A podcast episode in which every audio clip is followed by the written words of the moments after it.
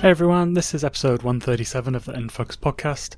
As mentioned last week, we are already kind of broken up for the holidays, bar our upcoming end of year episode, but we hinted that we'd cobble something together if Nintendo sprang an Indie World Showcase, which is exactly what they did, and cobbling together an episode is exactly what we did too. Uh, so the format, I'm going to run through the announcements, uh, and then Andrew and Tori will join me as we go over our top three announcements from the showcase. So with that, let's get right on with it.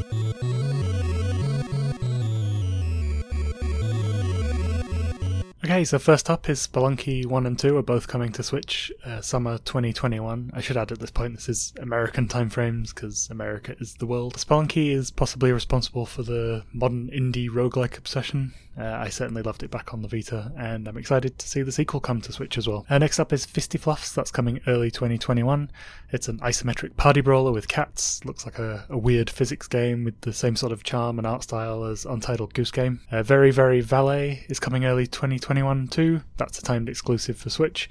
A party game about parking and collecting cars. Then there's Tunche, that's coming March 2021, first on Switch. Uh, a side scrolling beat 'em up set in the Amazon rainforest with a guest appearance from Hat Girl from A Hat in Time for some reason. Then we've got Cyber Shadow, that's uh, coming 26th of January next year. That is a 8 bit action platformer from Yacht Club Games, famous for Shovel Knight, uh, where you have to rescue your ninja clan also has amiibo support. Then there's Calico, which is uh, actually out now, which is a, a, very stylized social sim where you run a cat cafe. Next up is Alba, a wildlife adventure that's coming in spring 2021, which is an open world exploration game where you have to save the wildlife of the island to save the island. Then there's Nosha, that's coming early 2021 too. Uh, that's a visual novel where no two runs seem to be the same. Note here that it's uh, kind of like a single player Among Us, which is an interesting concept. Then there's a Happy Game that's coming spring 2021, which is a creepy looking psychological horror. Uh, I love the art style. Next up is Super Meat Boy Forever. That's coming December 23rd, so later this month. That's a launch exclusive for Switch.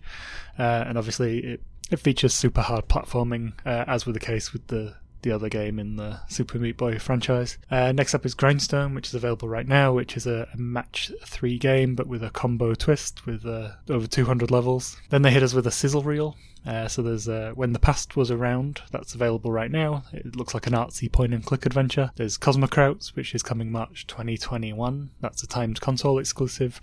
Uh, and it's a block puzzler set in space. Then there's Hoa, uh, coming April 2021. That's a colourful side scrolling platformer that has a, a Ghibli vibe by the looks of it. That looks interesting. Hazel Sky coming March 2021, uh, a 3D adventure game. Uh, probably looks the most ambitious game of the lot of announcements on this, and they saved it for the sizzle reel. Then there's Trash Sailors, that's coming spring 2021, a cardboard cutout survival game that's set on a raft. And then the last thing in the sizzle reel was Finding Paradise, which is the sequel to to the Moon, a game I adored on PC and uh, I think is already available on Switch.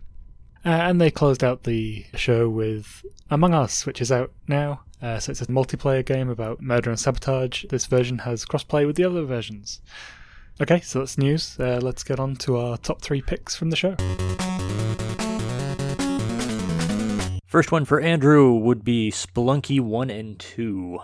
They said the magic words that gets me into a game, which is Large world with secrets. I'm totally on board. Uh, I know Spelunky by reputation.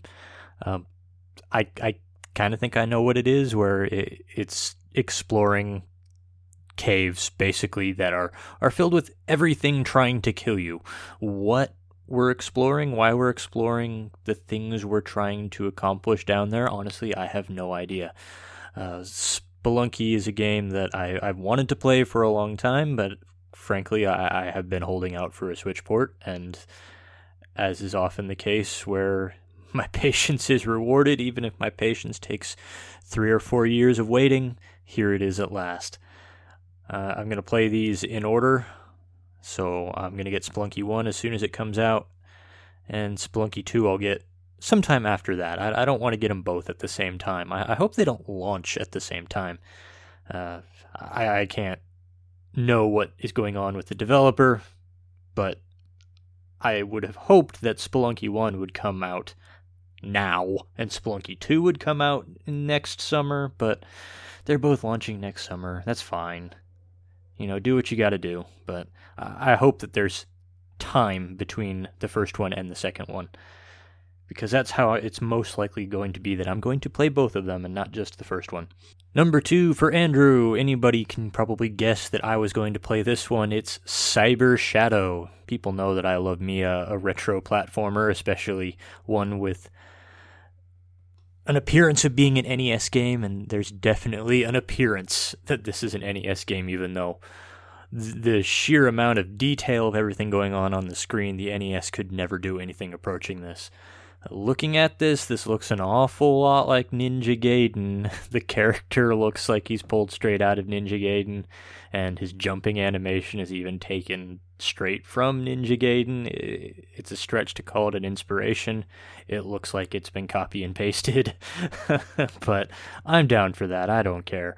And it does look like it has a lot more depth to it than Ninja Gaiden. It might have more of a Mega Man Zero kind of design to it. I'm just guessing here based off of a trailer. I haven't played it yet, but I really can't wait to play it at the end of January because uh, I usually enjoy retro platformers like this. Really looking forward to Cyber Shadow. And Andrew with pick number three is gonna be kind of a wild card on this one. I, I could have gone with uh, a number of, of choices for my third pick, but I like the look of this one, and I like to break up my boring choices like my proc gen dungeon crawlers and my my retro platformers with nice little games where you, you, you don't kill anybody and nothing is trying to kill you and you, you just go around exploring and being nice to people. I, I enjoy those games to break up the monotony of every other kind of game I like to play. So for me, my third choice is Alba, a wildlife adventure. I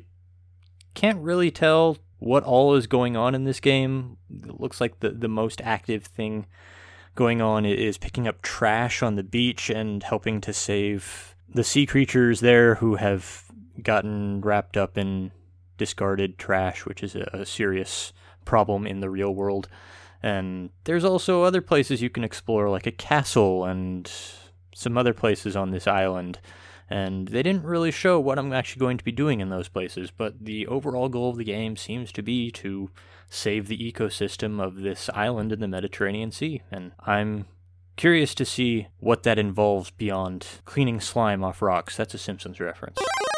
Okay, time for my top three picks. Uh, you've heard enough of my voice for this episode, so I'll, I'll keep it fairly brief. Uh, first up is Spelunky 1 and 2. Uh, Spelunky is probably my first ever experience with what we call roguelikes these days, uh, and I utterly adored it back on Vita.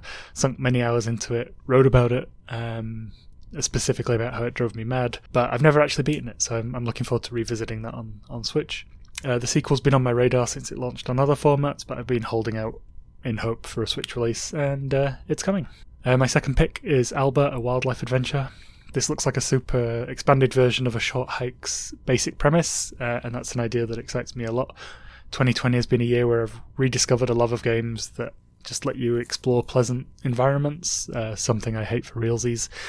Uh, and this seems like it's going to really scratch that itch. Uh, lastly is Among Us. Uh, this is in my top three announcements from this direct, but I'm not even sure I'm going to play it. Uh, obviously, you know, I'm not big on multiplayer. You know, I'll play multiplayer games if it's something I can lone wolf in uh, and still either A, be effective for my team, or B, spend my time screwing other people over. So this kind of ticks both those boxes, but I'm still not sure on some of the finer details of how it all works, like are voice comms important? Because if so, that probably counts me out. Is it the sort of thing you need to play with friends, or can you play with randoms? But yeah, regardless, um, even with those questions, it's in my top three because it feels like it's a big deal, uh, and certainly big enough that it has me asking those questions in the first place. Super Meat Boy Forever. I played the heck out of the original Super Meat Boy, but I couldn't ever finish it. It was just a bit too hard. I'm keen to see how far I can get this time around in Super Meat Boy Forever, which seems to be more of a endless runner than a full on level based game. We'll see, I guess. Cyber Shadow. While it's obviously a Ninja Gaiden inspired title, I'm excited for Cyber Shadow from the angle of enjoying The Messenger simply because I actually played that one. And of course, Yacht Club Games, while they didn't develop this one, they did publish it. And uh, I, if it's uh, any indication of quality in that regard. I enjoyed the Shovel Knight, so I'm hoping that this will be good too. Fisti-Fluffs. Now, being a cat owner comes with the perk of seeing a sleepy, peaceful ball of fluff all of a sudden turn into a wild, living pinball of noise and energy. and I'm excited to play Fisti-Fluffs just for that experience alone, to experience it for myself instead of just watching my own cat do it and scratch up my arms.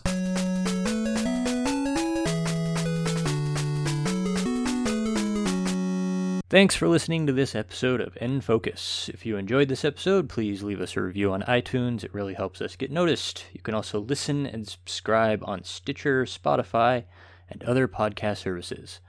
Make sure to check out our sister shows, Play State and The Power of X, for coverage on PlayStation and Xbox consoles.